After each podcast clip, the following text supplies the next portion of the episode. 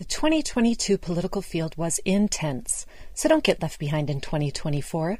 If you're running for political office, the first thing on your to-do list needs to be securing your name on the web. With a yourname.vote web domain from GoDaddy.com. Get yours now.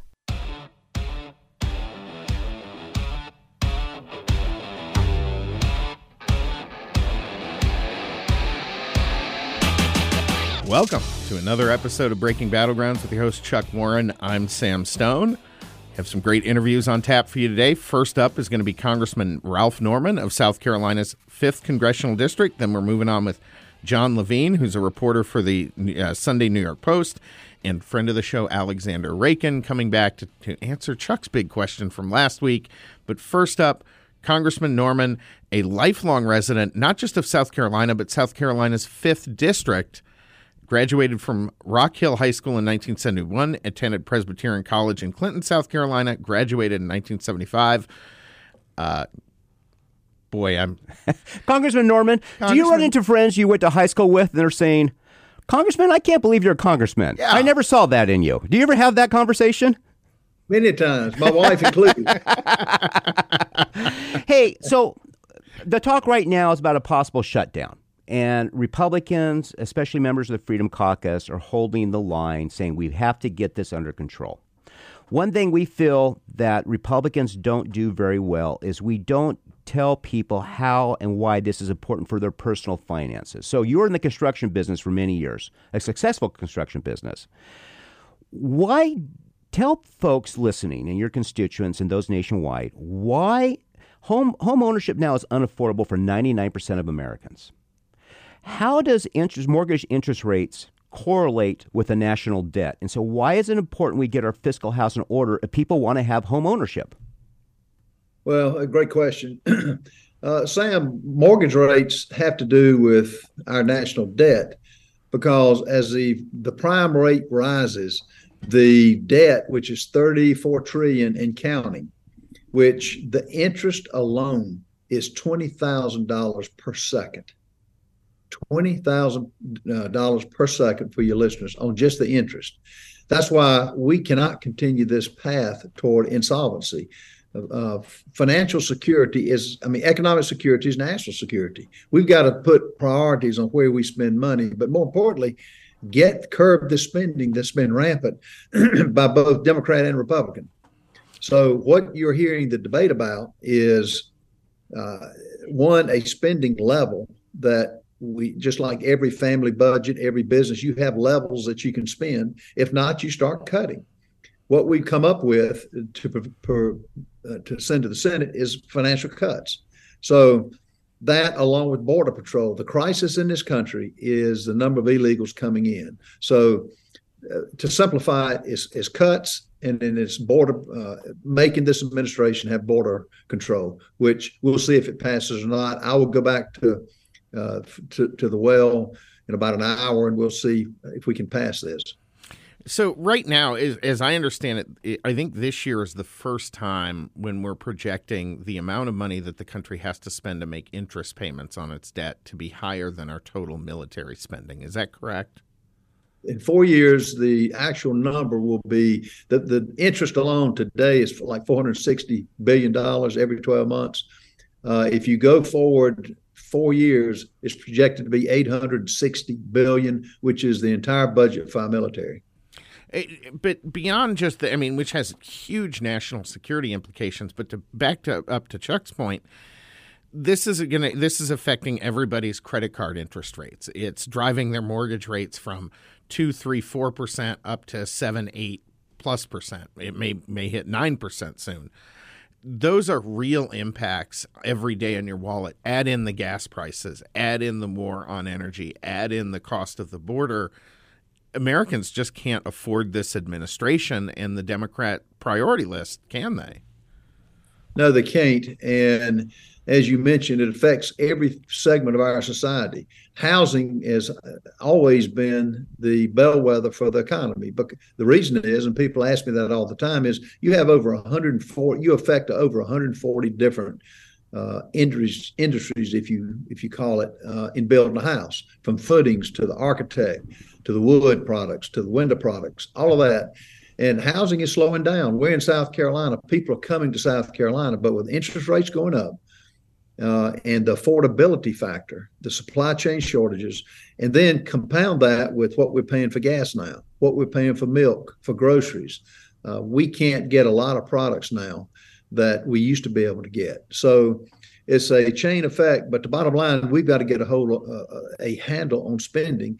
Every dollar in Washington, D.C. has got an advocate for it. And I will tell you, it's been a tough sledding to get any cuts of any manner. One thing you're seeing, for CNN had a story today about a cafeteria worker who will, because if we shut it down, she won't have a job, won't get a paycheck. Let's take a step back on a minute on the real estate construction industry. Right now, interest rates are at 7.19%. If we don't get this tackled, it's a two-part question. If we do not get this tackled, this debt problem, do you see a possibility that we get 9, 10, 11% interest rates for mortgages? Yeah, rates will keep going up. And then inflation will keep going up. The bellwether, the way you get them to start with the inflation is, one, going back to getting gas from America, getting oil from America instead of buying it from OPEC countries, which are 13 countries that hate America. That's the first step. I don't have too many concrete trucks that operate on batteries. Secondly, we have to get these crony capitalism. The government is propping up with borrowed money the electric vehicles, for example. The public doesn't want that. Thirdly, we have to be a manufacturing company. This administration has run businesses to China. They run them to China, which is where most of the batteries are. It's insane. Congressman, to back you up right there, because I want to hit on this point, Chuck, with the EVs, right? Mm-hmm. So somebody in, I believe it was Iowa, wanted to put in a charging station for 30 electric semis. And they were told they couldn't do it because it would draw more power than the entire city it was outside of. How do Democrats on the floor, how do they justify this push into EVs with the massive costs that are associated with it? I just don't get what they're doing. And that's a huge part of the inflationary discussion, because you're talking about $200 billion a year that they've handed out in tax breaks for these sort of fake industries. They are fake industries, and I'm on the Financial Services Committee. We're going to start getting see where the actual checks go for wokeism, for this global warming which is basically their god, so worshiping global warming in any dollar amount. But that goes to some industry somewhere. Somebody is getting a paycheck. And it's so many things that you can analyze and cut from this budget, and it's just not is impossible to get right now. But hopefully we're going to make a change in it, and we cannot continue to let illegals come across the border. We cannot continue to spend the millions of dollars to build walls in Lebanon and Jordan and other countries. We cannot continue to build new buildings for FBI agents when they're vacant buildings in Washington, D.C., everywhere. So it's a chain reaction, but it all starts, the longer stairway has the first step. We got to take the first step. We're with Congressman Norman. He is from South Carolina's 5th Congressional District. For our friends on radio, you can catch this interview on Florence, South Carolina, News Talk 1400. Congressman, give our folks a brief synopsis of what's going to happen in the next 24 hours, you feel, and what Republicans are asking that Democrats are balking about. Okay, what we're going to present to the Senate, and for your listeners, you got three branches of government: executive, the Senate, and you got the House. The House controls the purse strings. Nothing is spent until we vote on it. What we're sending over to the Senate will be you call it a continuing resolution, but it's just an agreement to keep the government funded for the next 30 days until we can get all the appropriation bills. There are 12 of them. We voted on three. We got four that passed, three last night, a total of four. Now, for your listeners to know, why is it all taking place now? We should have had it decided back in June or July. But it was not a priority for some reason. It just wasn't. And it's like the analogy I use, it's like seeing your gas tank gauge on empty. You keep driving And then here we are at the date that a car runs empty. We're at the date that the new budget year kicks in October 1. That's never changed. That hasn't been a secret. I'm glad you brought that up, because that's been a point of contention for us here on this show is why does this not become the priority day one after you passed last year's spending bills? I mean, that's just it's crazy bad management. One of the things I was one of the five that would not vote for Speaker McCarthy. And we caught a lot of negative press and negative comments. But all we did were ask just what you talked about, have regular order, pass appropriations well in advance of the time that we have the budget year, have your arguments. We asked for 72 hours to look at bills. Under Pelosi, we would get a 4,175-page bill and have 12 hours to look at it. The biggest speed reader cannot do that and comprehend it. But that being said, what you will see on the House, if you turn on the channel for the House, is debate on a bill, continue resolution to keep the government funded and have a cap for all the 12 appropriation bills, the remaining 8, 1.47, have strict border control to make this administration stop the invasion that's taking place on the border. And we've got a commission that's set up for some other things, but that's the basics on it. Congressman, we have just about 2 minutes left before we come to the end of this segment. We really want to thank you for joining us today. What do you see? I know we're real quick, and I want to make sure we give folks a chance to find out how they follow you and stay in tune with your campaign. What do you see happening in these next 48, 72 hours a week with this budget? Are we going to be able to get individual bills through? Is there going to be a shutdown, or are we looking at an omnibus that gets passed with kind of bipartisan support that's undercutting the agenda of the right?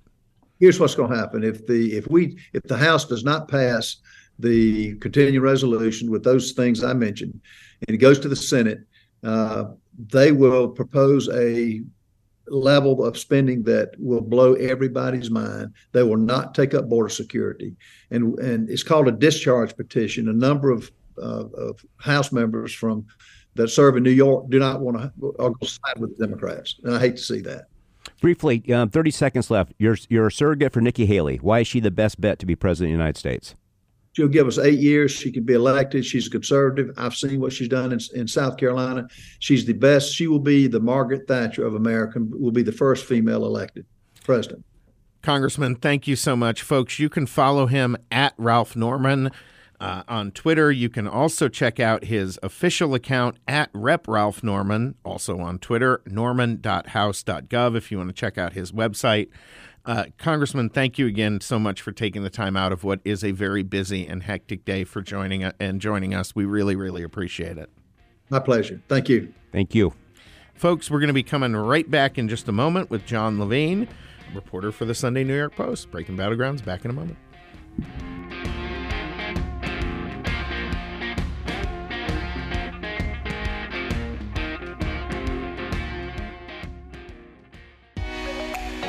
At Overstock, we know home is a pretty important place, and that's why we believe everyone deserves a home that makes them happy. Whether you're furnishing a new house or apartment, or simply looking to update and refresh a few rooms, Overstock has everyday free shipping and amazing deals on the beautiful, high-quality furniture and decor you need to transform any home into the home of your dreams. Overstock, making dream homes come true.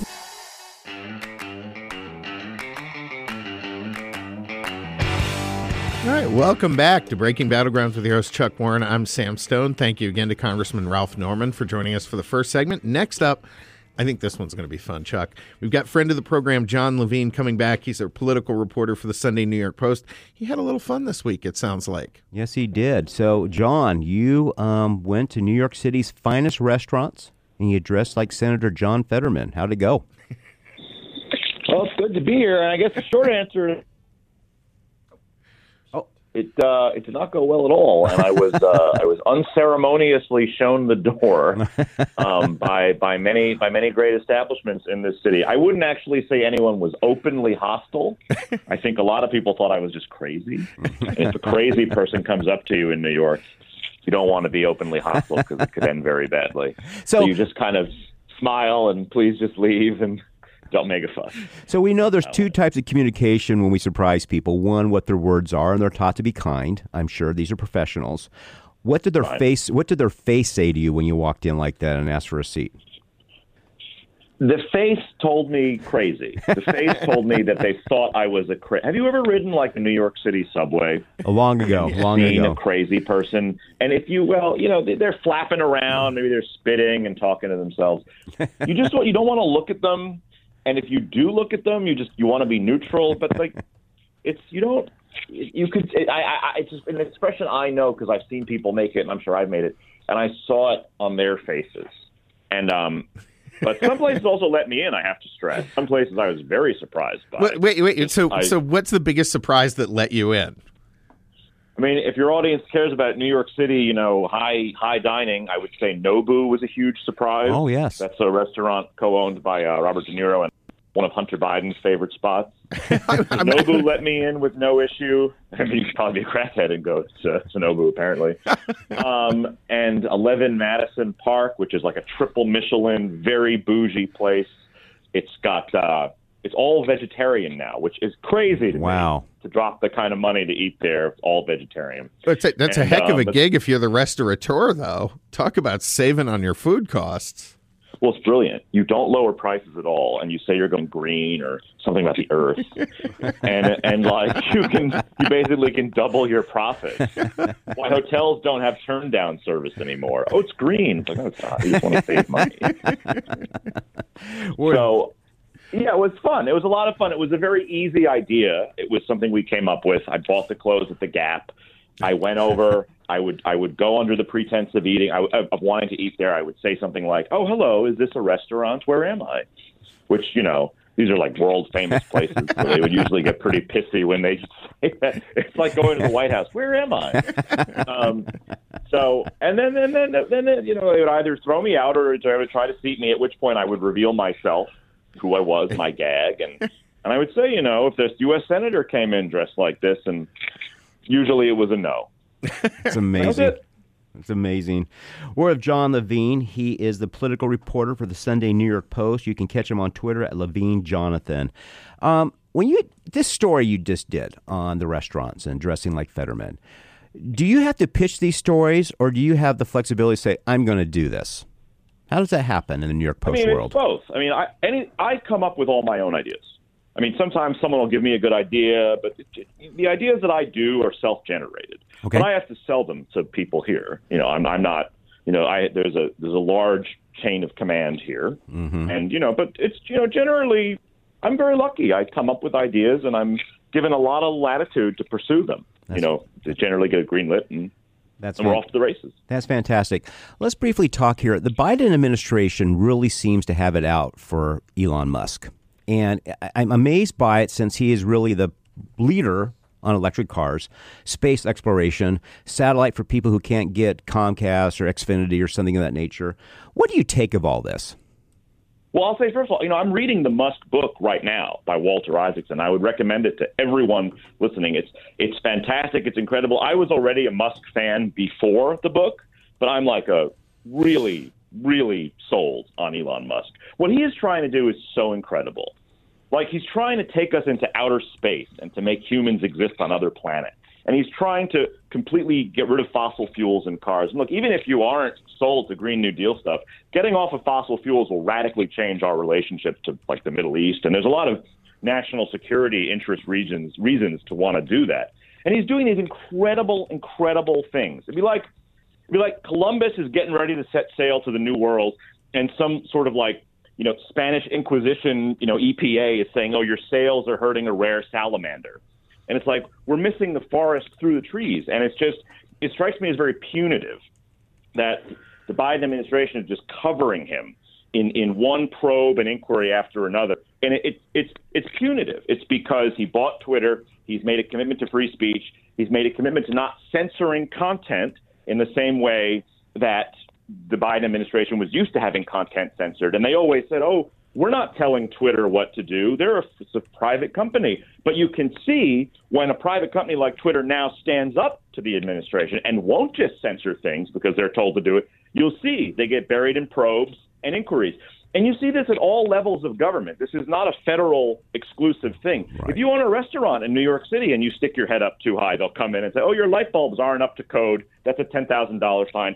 Your window shades are too big. $100,000 fine. There's always, as a Soviet would say, you show me the man, I'll show you the crime. And that's exactly what you're seeing here. I got to say, you're spot on there. And I think this is a really dangerous, pernicious thing they're doing. I think if you look right now at what the judge in New York did with the Trump Organization, demanding essentially the liquidation of the Trump Organization, if you are a business person, a startup founder, anything like that, aren't you crazy to go anywhere near a blue state or a blue area and try to start a business at this point? Right. I mean, it's hard even if they're not targeting you, because there's a blizzard of regulations and checks you've got to comply with. But if you stick your, I mean, if you're, and I don't know that this is even necessarily exclusively, I think this is all government that gets out of control will always target their political opponents. But it's very tough. And if you're going to be active politically, and you're going to also want to run a business, you better make sure your business is in a state that is more or less aligned with your political views, or you might end up in very big trouble. And I think that might be a bipartisan problem. Yeah, ultimately. You know, this seems like a generalization, I'm sure, when I make this statement, but it seems like the Biden administration does everything in this nature that they would accuse the Trump administration of doing. With better results. Yeah, I mean, everything is, you know, it's almost a funhouse mirror image. We had a 3-year probe about Trump and Russia. Remember the Steele dossier, and that turned out to be all just BS. It was originally like a Hillary Clinton opposition research file. It was totally discredited. We had 3 years of Trump is a Manchurian candidate. Putin is occupying the White House. We've been overthrown, and that was all baloney. And people still believe that. Yes, they do. But now we have the reverse situation where, okay, we know that President Biden's family was receiving millions of dollars from China, Ukraine, other countries. We know that. We have bank records. There's the laptop, which has been authenticated. And you have things like a confidential FBI informant and an FBI-generated file saying that they spoke to the head of the energy company, where Hunter Biden was serving in a do-nothing job that he got $80,000 a month to do, saying, oh, yeah, I only have him on here because I need access to dad, and he's dumb as a dog, but I need him, and I got to give $5 million to each Biden. And this is not a Steele dossier. This is an FBI file that was generated in early 2020. Yeah, John, I've got to cut you off real quick. We're going to be coming back with more from John Levine in just a moment.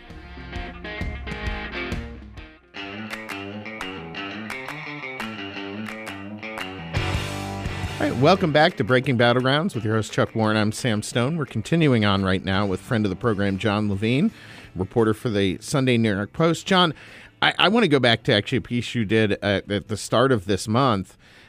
Socialist lawmaker offers her Queens district for migrants, then goes silent. How much of that is happening in New York right now? Everyone's a big talker. You know, there's a wonderful expression that I have. Everyone is a liberal for other people. That's a great everyone line. Wants migrant shelters built, but then it's like, okay, they're going to come to your district. It's like, what? And you can see this across the board. I mean, they were building homeless shelters on the Upper West Side of Manhattan, and trust me, those liberals started to get pretty ugly up there. And it was, you know, these good, sweet people, they weren't so good and sweet the second they were faced with any kind of consequences of the things that they call for other people. That's astounding, and it's a national phenomenon. Like right here in Phoenix, we've had a big issue around the homeless in the last couple of years. The city started building micro shelters, or looking to build micro shelters all around. It is the bluest areas that have fought the hardest to keep them out. Of course. So this woman, she's a standard Democratic socialist, you know, open borders, no person is illegal, the full menu of everything. And she's in a very heated discussion with some of her colleagues, some left wing, some right wing, you know, mix. We still have some Republicans in New York. And she said, I will build I'll take all the new shelters that need to get built. And it was leaked to me. And then when I brought this to her, she ran away. They treat my asking the question as illegitimate, it's like, stop, as a form of trolling, as a bad faith inquiry. How dare you? And, you know, actually, this is something, if you know Saul Alinsky, an old school left wing activist, he had an expression, which is, and he was organizing left wingers in the 70s, and he would say, force your enemy to live up to their own book of rules. And so, and it's an incredibly useful tactic. And I think it's a very valuable tactic when it comes to things like migration, because New York runs around saying sanctuary city. So someone like Governor Greg Abbott in Texas says, okay, sanctuary city, good news. And then the buses start coming. And he is forcing us to live up to our own rhetoric. And as you can see, it's causing a lot of difficulty. And you will see a lot of surprises, I think, in the elections in New York next year, in 2024, if we don't get the migrant situation handled or under control. So with your social community, people outside the newsroom, is the migrant situation being talked about among people in New York, among your social circle? Are they bugged by it? And are they sort of rolling their eyes at the hypocrisy of Mayor Adams and others saying, we're a sanctuary city, we can take this all, and all of a sudden they're there and like, no, we really can't do this? I mean, not everyone. I don't think people are experiencing the migrant crisis at that kind of a high level. It's just you walk down the street and migrants are just sleeping and overflowing out of hotels, and people are just saying, what is this? I don't want this here. And, you know, that's a big problem with voters, is they often don't recognize, like, the consequences of their actions or the votes that they're casting or the reasons we're living the way we are. And, you know, so people don't always have those thought processes. But you're right. There are a lot of people who are fed up. And I know that in the 2024 elections, this is going to be an issue that certainly Republicans talk about. And it's a very easy issue to solve. You could reroute these buses to D.C. And that's really where they should be. I mean, this is ultimately a federal problem. It's not Correct. New York's fault that there are migrants here. The border is an open sieve because of federal policies. And so these migrants should really be at the White House, and we should be sending them there. John, we have just about a minute and a half left in this segment, but are you seeing Democrats there that might start stepping up to run against other Democrats on this issue? Because it's obviously not going to be just Republicans that turn this around in states like New York. Well, it's interesting. You know, Kathy Hochul, our governor, won her race against Lee Zeldin by about 3 points. And that's like as close as it gets in a state like New York. You are starting to see divisions among Democrats. I mean, Mayor Adams said New York is dying because of the migrants. Former Governor Andrew Cuomo, who was thrown out of his job for various reasons, he was like, Democrats are screwing up the migrant issue. In New York City, we don't have like a two-party system. It's a one-party system, more or less, right? Where it's just Democrats versus more liberal Democrats. But even among that, you're seeing a lot of cleavages open up. We're with John Levine of the New York Post. You can find him at Twitter, Levine Jonathan. John, if you can stay with us, we want to come back and talk about some other political issues in D.C. This is Breaking Battlegrounds. You can find us at breakingbattlegrounds.vote. And we're going to be back here with John Levine, the Sunday political reporter for the New York Post. We'll be right back.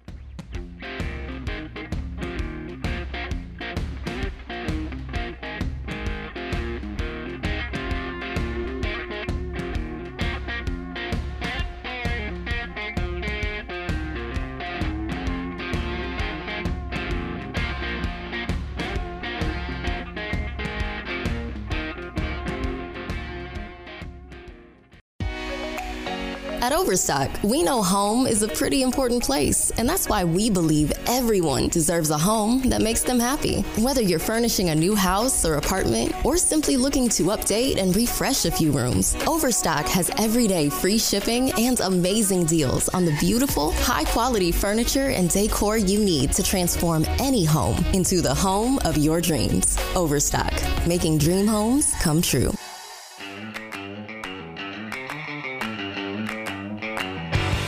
Welcome back to Breaking Battlegrounds. I'm your host, Chuck Warren, with my co-host, Sam Stone. On the line with us is John Levine. He is the political reporter for the Sunday New York Post. You can follow him on Twitter at Levine Jonathan, or frankly, just subscribe to the New York Post. He'd probably prefer that more. John, you wrote an interesting tweet, which I want you to go into a little bit, on the 28th. You wrote, Watergate would have been a two-day story today. Nixon would have survived, served his full second term, ended the war in Vietnam, and would have been remembered as a great president. Will you go ahead and talk about that in a little more detail? Well, that's like a big question. I know, but you tweeted it, so I'm going to ask the question. This is a good question, because it's a great question. It's a great question. It speaks to how news cycles have changed. You know, back then, you didn't have cable news. You just had the printed press, and it was basically the Washington Post and the New York Times. And look, we've learned a lot about how the Washington Post operates, and we've looked under that hood thanks to Twitter and some other ways we can see, you know, their reporters. It was a time of much more closed information. And the fact of the matter is, if Watergate had happened today, it would have been pushed out of the news cycle. The velocity of news is just so much faster now. And I think that, like, in the way we look at scandals today and the way we adjudicate scandals today, it just doesn't seem as bad. I mean, nobody cares that Hunter Biden is getting millions of dollars from the Chinese and the Ukrainians despite having no job, and he's the dad, and Joe Biden's calling in. Nobody cares. It's just enormous numbers of people just don't care. And conversely, Trump can talk about, you know, groping women in furniture stores and get elected president, and no one cares. And I think just the bar for the public tolerance for presidential malfeasance is just much higher today. And, Nixon, look, and as for the war in Vietnam, look, he wanted to end it. Him and Kissinger wanted to end it. Ford ultimately ended it. And I don't know. And if you really dig into Watergate, if you look at who Deep Throat was, it was W. Mark Felt, who was just a jilted FBI guy. It was a proto-deep state person. He wanted to get J. Edgar Hoover's job. Nixon didn't give it to him. And he just dumped dirt on Nixon. It was a deep state hit before we even had a term for the deep state. That was sort of the origins of that tweet. Right. All right, let's talk about Hunter Biden. You're right. This is a really amazing case study of the press, I feel like, defending Biden in a lot of ways. They're sort of being forced to have to cover it now. I think of all the national broadcast networks, CBS News probably does the most. Well, but every time they cover this stuff, Chuck, they try to spin it as a sex scandal. It's a spin. Give us your take on it. You've done a lot of work on it. Give us a synopsis of what you think's happening, what's going to happen. Well, the press is covering it more, no question. And a lot of it is covering it in the, well, this is happening, but here's why Republicans are still wrong. You are right about CBS News. CBS News is doing great work on this. I'll particularly point to Catherine Herridge, who has done great work bringing forward the IRS whistleblowers. I think there's a certain level of development in the story that has become unavoidable for the mainstream press to ignore. I mean, when you've got Hunter Biden actively preparing to plead guilty to tax crimes, you suddenly can't just ignore that. Right. That's a thing that's happening. And when Hunter Biden's business partner is saying, yes, under oath, Joe Biden used to call in dozens of times, and Dan Goldman runs around saying, well, it was just the weather. They were just talking about the weather. You know, that's, at a certain point, the dam does start to break a little bit. But I have relatives still. I know people who still think the laptop isn't real, that it was like a Russian disinformation type thing. They're the same people that think, you know, Vladimir Putin hacked the voting machines in 2016. And it's very sad because they do nothing but listen to NPR and watch CNN and read the New York Times. And they're in like a Bermuda news triangle that is impenetrable. And you could have Joe Biden taking the bag of cash with a dollar sign on it, and they still just will not believe it. They will not believe it because they're so on the reservation to the press that they read. But nevertheless, I mean, the story is getting out. I think there was a poll recently which showed 60% of Americans believe that Joe Biden was involved in the business dealings, which is very low because it should be 100% because he was involved. It's been proven 10 different ways. But even to get that number to 60% shows that you're making strides not just with Republicans who are predisposed to believe this kind of stuff, but with moderates and with Democrats as well, who are predisposed by the media they're consuming to be skeptical. So the truth eventually wins out, and I'm certainly sure that history will vindicate everything we're doing here. What do you think about the impeachment inquiry the House Republicans are doing in the hearings yesterday? What are your thoughts on that? Well, I think everything should proceed carefully. I'm not a politician. I'm less about we need to impeach, and I'm more about we need to bring forward all relevant information. That's my bias and my predisposition is toward bringing newsworthy information forth to the American people. So if I don't know that Republicans necessarily have met the standard to bring forth an actual impeachment charges, and I know they haven't called a vote on that yet because some of their members are a little bit skittish. I think there is value to continuing to do what the Oversight Committee has been doing, which is finding the bank records and going very methodically through what can be brought forth and continuing to build the case. And, you know, but I'm not a politician. I can't say if they're doing the right thing by launching the impeachment inquiry at this time. What do you think three of the biggest takeaways so far on the Hunter Biden investigations that have surprised you as you've worked on this? But what are the three takeaways so far, three big surprises that you've just been sort of blown away with? Three big surprises. Let's see. I've been surprised, and we talked about this a bit earlier, at the lack of penetration that this is like. Every time I've got something or we publish something or something new develops where I'm like, okay, this is it. This is it. This is it. This is it. Right. This is, they can't spin this one away. Like the just collective yawn. The ability for a certain segment of the political media class to just see no evil, hear no evil.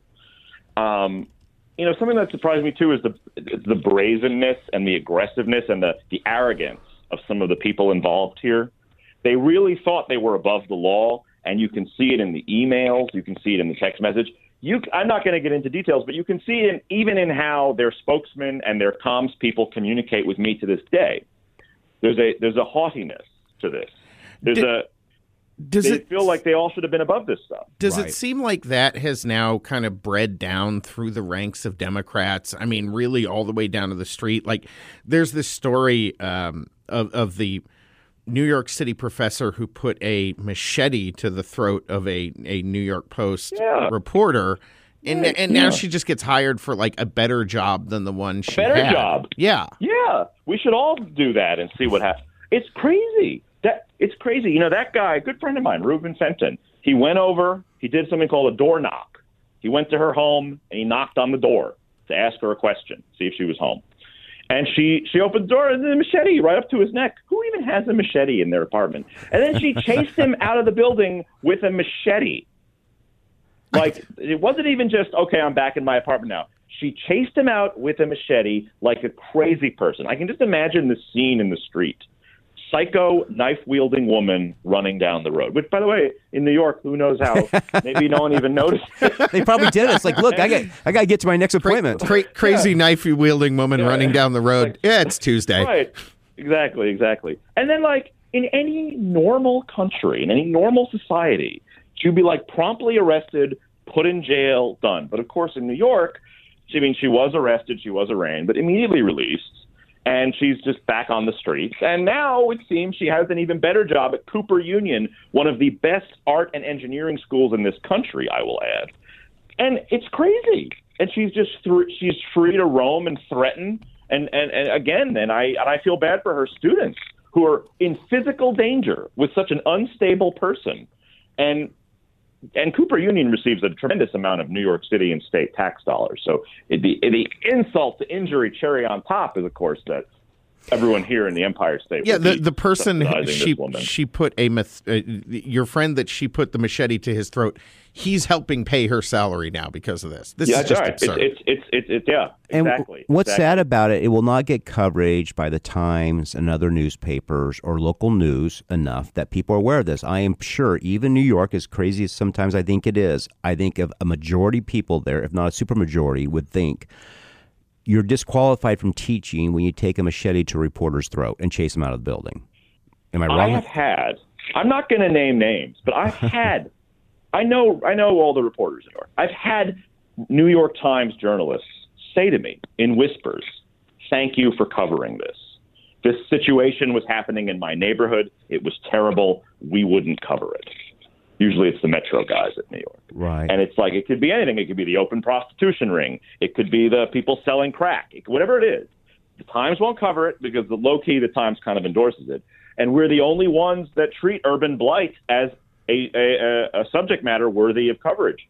And the Times journalists themselves have come to me very quietly and said, thank you for covering it. What? So we're the only newspaper left in New York City, really. Let's talk about urban plight. We've got 4 minutes here left. You get one thing from the news and one thing you think you hear on social media. How bad is the urban plight in New York City? How bad is the drugs in New York City? What's going on there, really, as a person who's out there reporting on this stuff? Everything is relative. So the answer to that question is all relative. Okay. Like, is it as bad as the 1980s? No, it's not. Have you ever seen, like, Death Wish? Yes. Or those kinds of movies? Yeah. That was the 70s and it was the 80s.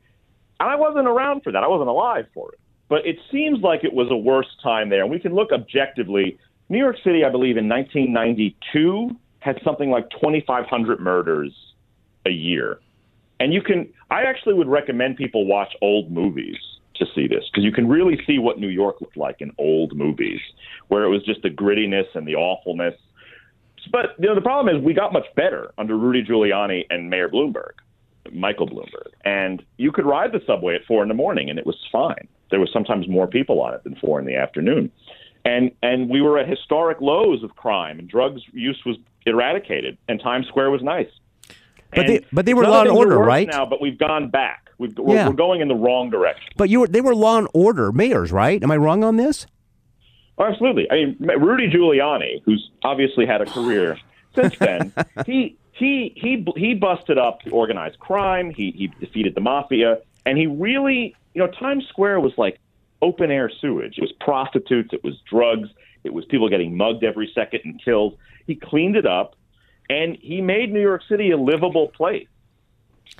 And it was because, Rudy was throwing you in jail for jaywalking. I remember when he was doing that. One of the things he did, and the law and order, I remember that transition in New York because I grew up in upstate New York. Obviously, we'd be visiting all the time for my father's business. But one of the things that astounds me about this is Democrats, in many ways, deserve a lot of credit for leading the urban revival of the late 90s and the early 2000s and rebuilding a lot of inner cities and downtown communities. But they were law and order. But they deserve a lot of credit for those programs that did that. Now here they are. They're literally throwing away their accomplishments of the last 20 years. People don't remember. People think that civilization is just natural. And it's just this way because it's always this way. And they don't appreciate the amount of work that goes in to us being able to walk down the street safely or ride a bus safely. This is not natural. What's natural is everyone being crazy and killing each other. That's, if you read the political philosophers, it's nasty, brutish, and short. That's right. What things are like without society and civilization and rules and laws and order and police. So I think you have a generation of progressives now that just think, okay, we're doing all these things that are putting people in jail. Why are we doing this? And they just think that the way we live is the way it's going to be regardless of the policies we choose to implement. And that's not true. And you're starting to see that, which is why when I go into a CVS now, it looks like Fort Knox because I can't – and I have to hit the button to get anything. And there's one person working there. And it's a mess. And you've got retail stores are going because there's so much theft. They have no ability to protect their merchandise. The city gives them no support. And it's all about decarceration and getting people out of prison. But again, civilization is not – it's not just the default. Right. It takes a lot of effort to keep it going. The default is a natural state of predators and prey. John Levine, want to thank you so much for joining us today. We really appreciate having you on the program. Look forward to having you back on again. Folks, you can follow him at Levine Jonathan on Twitter. Jonathan, again, very much appreciate having you on. Look forward to the next round. All right, folks, Breaking Battlegrounds, make sure you stay tuned. We do have an excellent podcast segment coming up today with Alexander Raikin. We'll be back on the air next week. The 2022 political field was intense, so don't get left behind in 2024. If you're running for political office, the first thing on your to-do list needs to be securing your name on the web. With a yourname.vote web domain from GoDaddy.com, get yours now.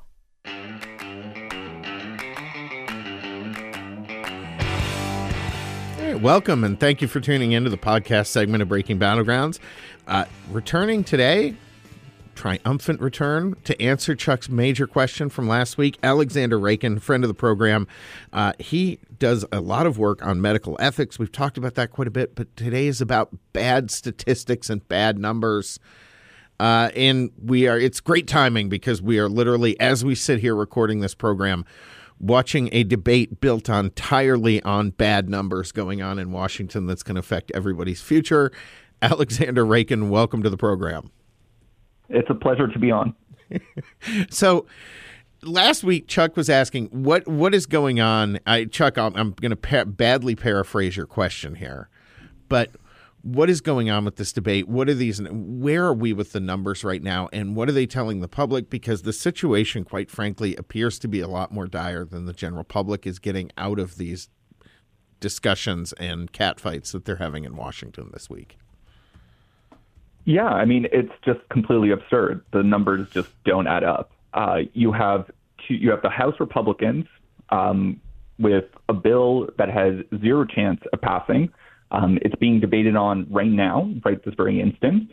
So McCarthy's plan is going to cut 8.1% in the non-defense budget. It's going to have border security measures, and yet it might not even pass. It passed a procedural vote about 45 minutes ago.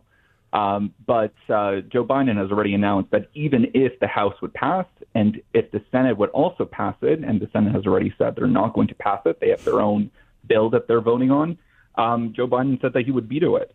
So you have a bill right now which has virtually no chance of passing.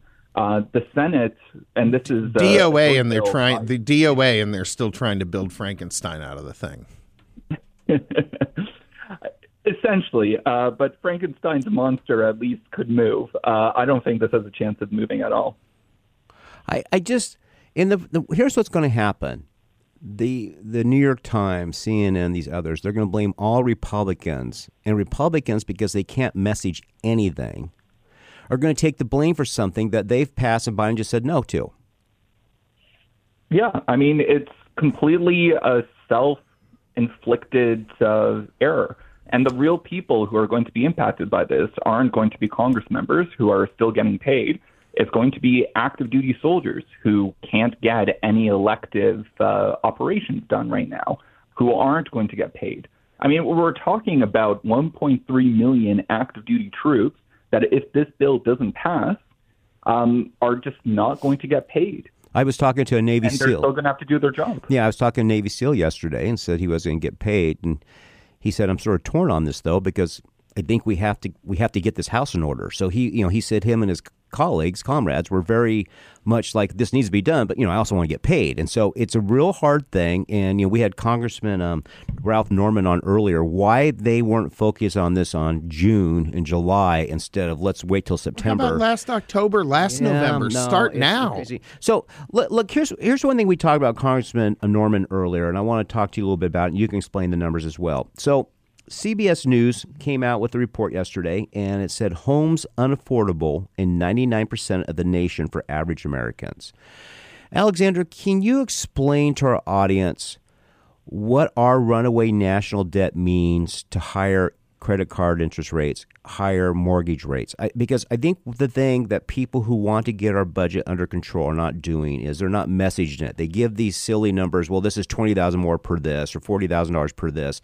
That's just funny money for people. $300,000. Yeah, they don't understand. They don't understand what that means. What does this mean if this debt continues like it is and keeps growing? What does this mean for the future of interest rates if you want to buy a home? What does this mean for the future of your credit card debt? Well, the future is just going to be dire. I mean, at the end of the day, you have the federal government competing with private industry on debt. And what you end up having is the more debt. I mean, debt eventually has to be paid, right? Like, we're spending more on interest right now than most government services. And paying off that interest, right, to at least control the debt somehow, is taking up a larger chunk of the government's discretionary spending. So the impact this is having on, your average American is that it's going to be increasingly more difficult to afford a house. And I mean, you just have to look at the interest rates right now. The interest rates, considering it's what now, like over 7%? 7.19% is the average right now for a mortgage. And you have to also combine that with the cost of living. Oil, the value of an oil barrel right now is over $100. This isn't, isn't a couple of years ago. Well, it's even worse than that. I went and visited my parents. My parents are both in their 80s, and they were talking about how much their property taxes have increased. They live in this great town in Utah where you have a lot of high-income people movement. It's beautiful. It's very scenic. And their property tax has gone up a couple $1,000. So, because there's less homes being built, which means there's less demand, less supply, which means prices go up, right? And then the assessor comes in and says that. So all of this is adding up to making it almost impossible to live on a middle class salary anymore. Or you have to move. And we see a lot of Americans moving to red states, precisely that, because it is marginally, I mean, not marginally, it is significantly cheaper to buy a house in Arizona than it is in New York State.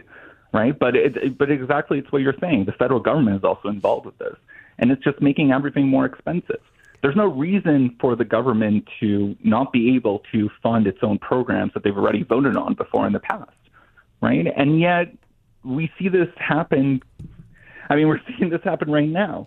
Right. With a government unable to debate this a couple months ago and instead leaving it for the very last moment.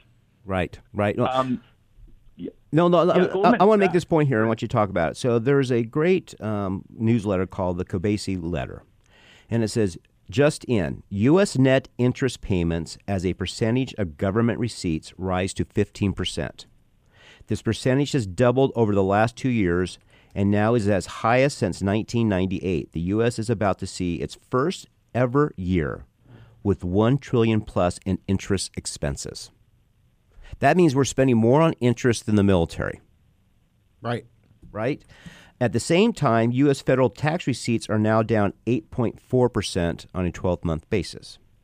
We have rapidly debt levels with rising rates and falling government revenues. Well, and there's a double whammy hidden in there, Chuck, because people are living on their credit cards and those rates are going up. So the inflation rate we're seeing in the press, Alexander, we talked about this with you, I believe, in the past. The interest rates that the government and Biden likes to pound their chests about and say with great pride, we brought inflation down to 3%, even though it was lower when he came in office. The problem is that's not the real inflation rate. The real inflation rate now is 2/3 of Americans are living off their credit card for the extra food expenses, gas prices, things of that nature. The minimum interest rate for most people is 19, 20%. We're not at single-digit inflation. We're really at credit card inflation rates. Would you agree with that? Yeah, I mean, I would agree with that completely. It's also worth pointing out that the inflation rate is marginal, right? So increase in prices are going down, right? So the relative increase is going down, but the increase have already happened, right? You have the last couple of years of inflation have already risen the cost of living. So yeah, I would agree with that completely. Everything has already become more expensive. Everything is going to continue being more expensive, and housing prices are continuing to become more unaffordable. It's really difficult to cut in any other way, right? When Americans just simply will not be able to afford a house. I mean, who can afford when inflation rates over 7%? It is absurd. And again, the other people who can't afford this will be the federal government, who, as you mentioned, are spending more on just paying off their interest payments than on the U.S. military. It's absolutely insane. Alexander Raikin, we want to thank you once again for joining us today. Folks, make sure stay tuned in, download, share the podcast, but we have one more little bit coming up by popular demand.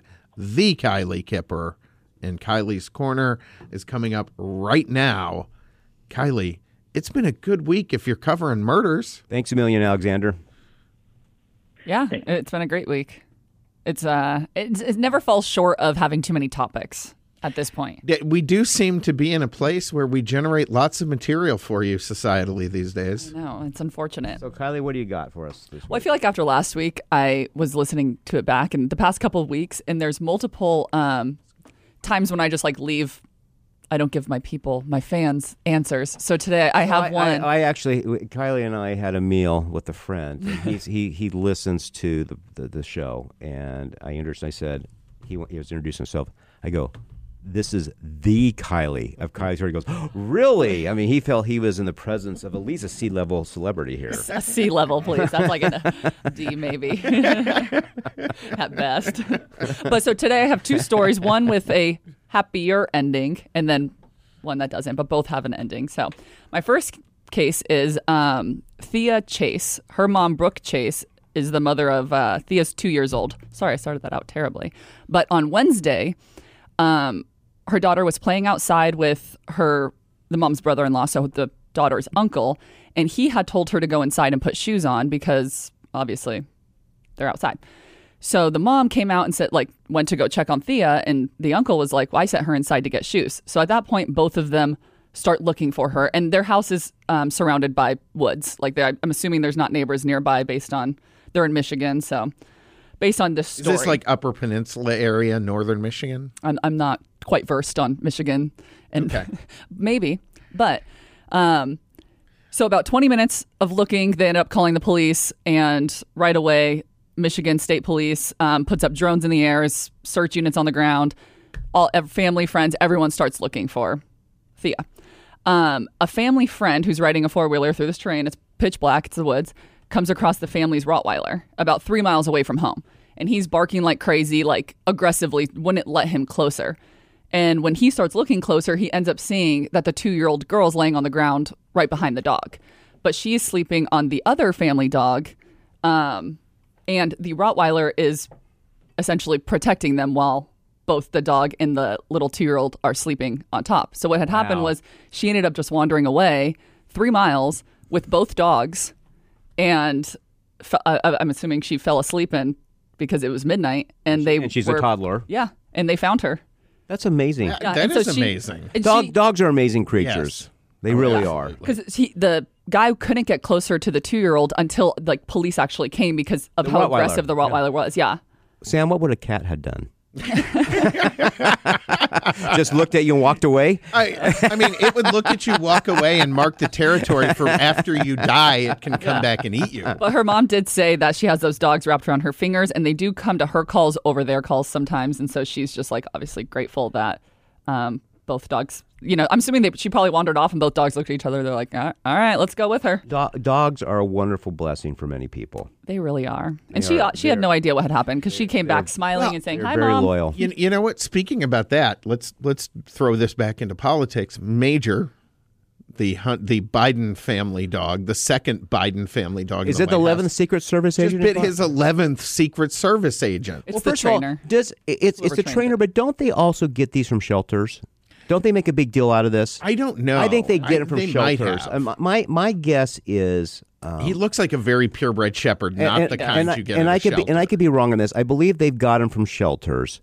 German shepherds are pretty expensive dogs. It's probably in a shelter for a reason. If that's the case, you might be right. No, yeah. I'm serious. And I may be wrong on it, but they're very expensive dogs. They're very loyal dogs, right?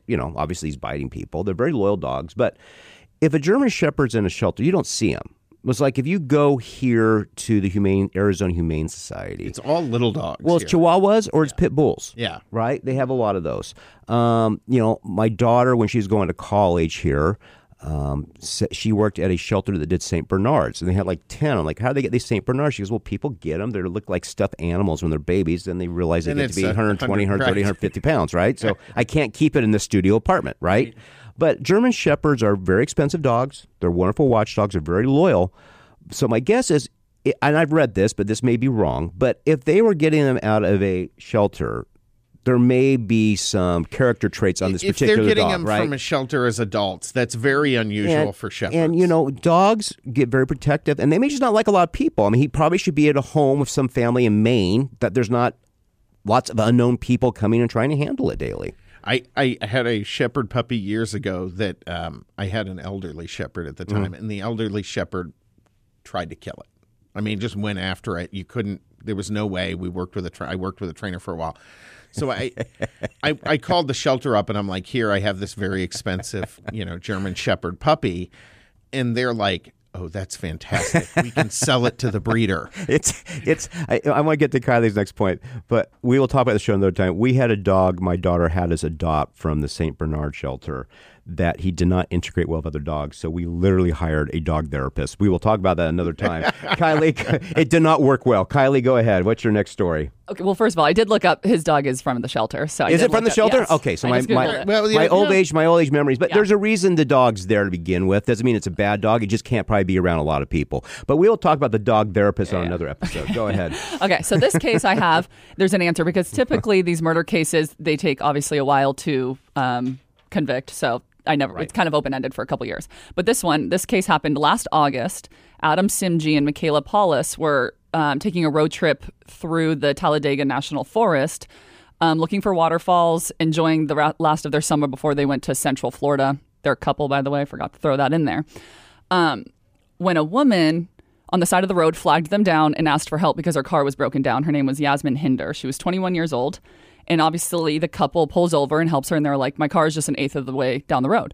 So they go down the road, there's a car, and he gets out and he starts trying to jump the car with jumper cables. It's not working. So Michaela's dad's actually a mechanic. So she calls her dad and is like, hey, we're trying to help this woman. Can you help us? They ended up not being able to get it done.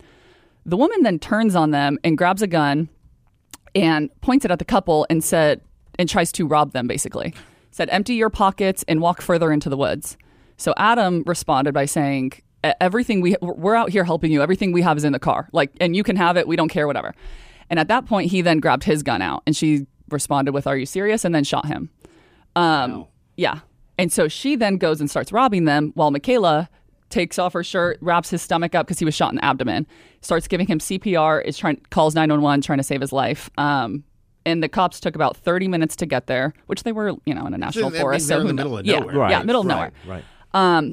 To which when the cops arrived 30 minutes later, a 5-year-old boy walks out of the woods with a loaded pistol. And they obviously, point gun, drop the pistol, what's going on? And it turns out that Yasmin's car broke down 3 months prior and has been living off the grid robbing people with an accomplice, another woman, which they don't state who she is, but living off the grid with a 5-year-old boy who was also helping rob people. And so they were arrested, and this week she was convicted to 35 years in prison, and she pled guilty to second-degree murder. And why did she not get the death penalty? Again, that's a great question. I'm serious about this, and I know everybody thinks I have a long list, and I do, and it gets added to monthly. Well, but look, I'm with you here, Chuck. This I mean, she's been doing this for months, right? Who knows what else she put lives in jeopardy? Yep. Why are we wasting time on a sentence with her? Just let's be done with her. Well, and so she fits a standard I think I've talked about with you before, right? But I think there should be an even higher standard attached to death penalty cases, which is guilty beyond a shadow of a doubt. And this is one of them. This is one of them. Yeah. There's no doubt. And I am fine with that standard. Yeah. I mean, I don't want to I know sometimes I seem cavalier, but this fits a standard. It's like a school shooter you have on video. What are we waiting on? Why is there even a trial? We know what he did. Well, yeah, and in this, she pled guilty and she told the cops many parts of this, like the details of what happened, because she says she didn't intend to kill. She just wanted to rob them. And then he's the one that pulled the gun, so that's why she reacted that way. So she filled in the gaps for them. So we very clearly know she did it. See, I think our society, Chuck, would be much better in these cases where it is guilty beyond a shadow of a doubt, to execute them very quickly after the crime and publicly. We're at the point now, there's a reason we had hangings in the Old West. No, I know, look, it sounds crazy, but Sam's going back old school France. Guillotines are next. Here's the thing. People don't realize, actually, that the Wild West had almost no crime. There was almost no crime in the Wild West. People think it was crazy shootouts all over the place. Justice was swift. Justice was very swift. So you had saloon shootings because whiskey and guns are a bad mix. Always. That hasn't changed. No, that hasn't changed. But other than that, there was almost no crime because when you did it, you were executed for it. Yeah. You steal a horse, executed. No. Yeah. But what's hard, this is why I will most likely not help someone in need at this point, because I had seen a video from Chicago, and there was a this guy that was just getting beat up in an alleyway, and there was a car that had stopped, and people were like, why are they just watching and not helping? It's like, well, you're in Chicago in an alleyway. We're not exactly just going to start hopping out of the car to exactly when two guys are beating up on one. So this is these people are ruining it for people that actually need help. Well, I think I texted you the story about the woman in Utah who got hitchhiking with the guy, and they stopped at a rest stop, and she stabbed him in the neck. Yeah. And my favorite line of the story was this. Police think she may have mental health problems. They think? May. All right, folks. Thanks for joining this week for Breaking Battlegrounds. You can find us on breakingbattlegrounds.vote or visit our podcast. Share with your family and friends. We would appreciate it. You can find us anywhere where you get your podcast. Kylie, anything else as you wrap up? Kylie, anything else today before we wrap up? No, that's all on my end. Folks, have a fantastic weekend. Keep your fingers crossed that Congress gets its crap together. This is Chuck Warren, Sam Stone, and Kylie of Kylie's Corner. Have a great weekend.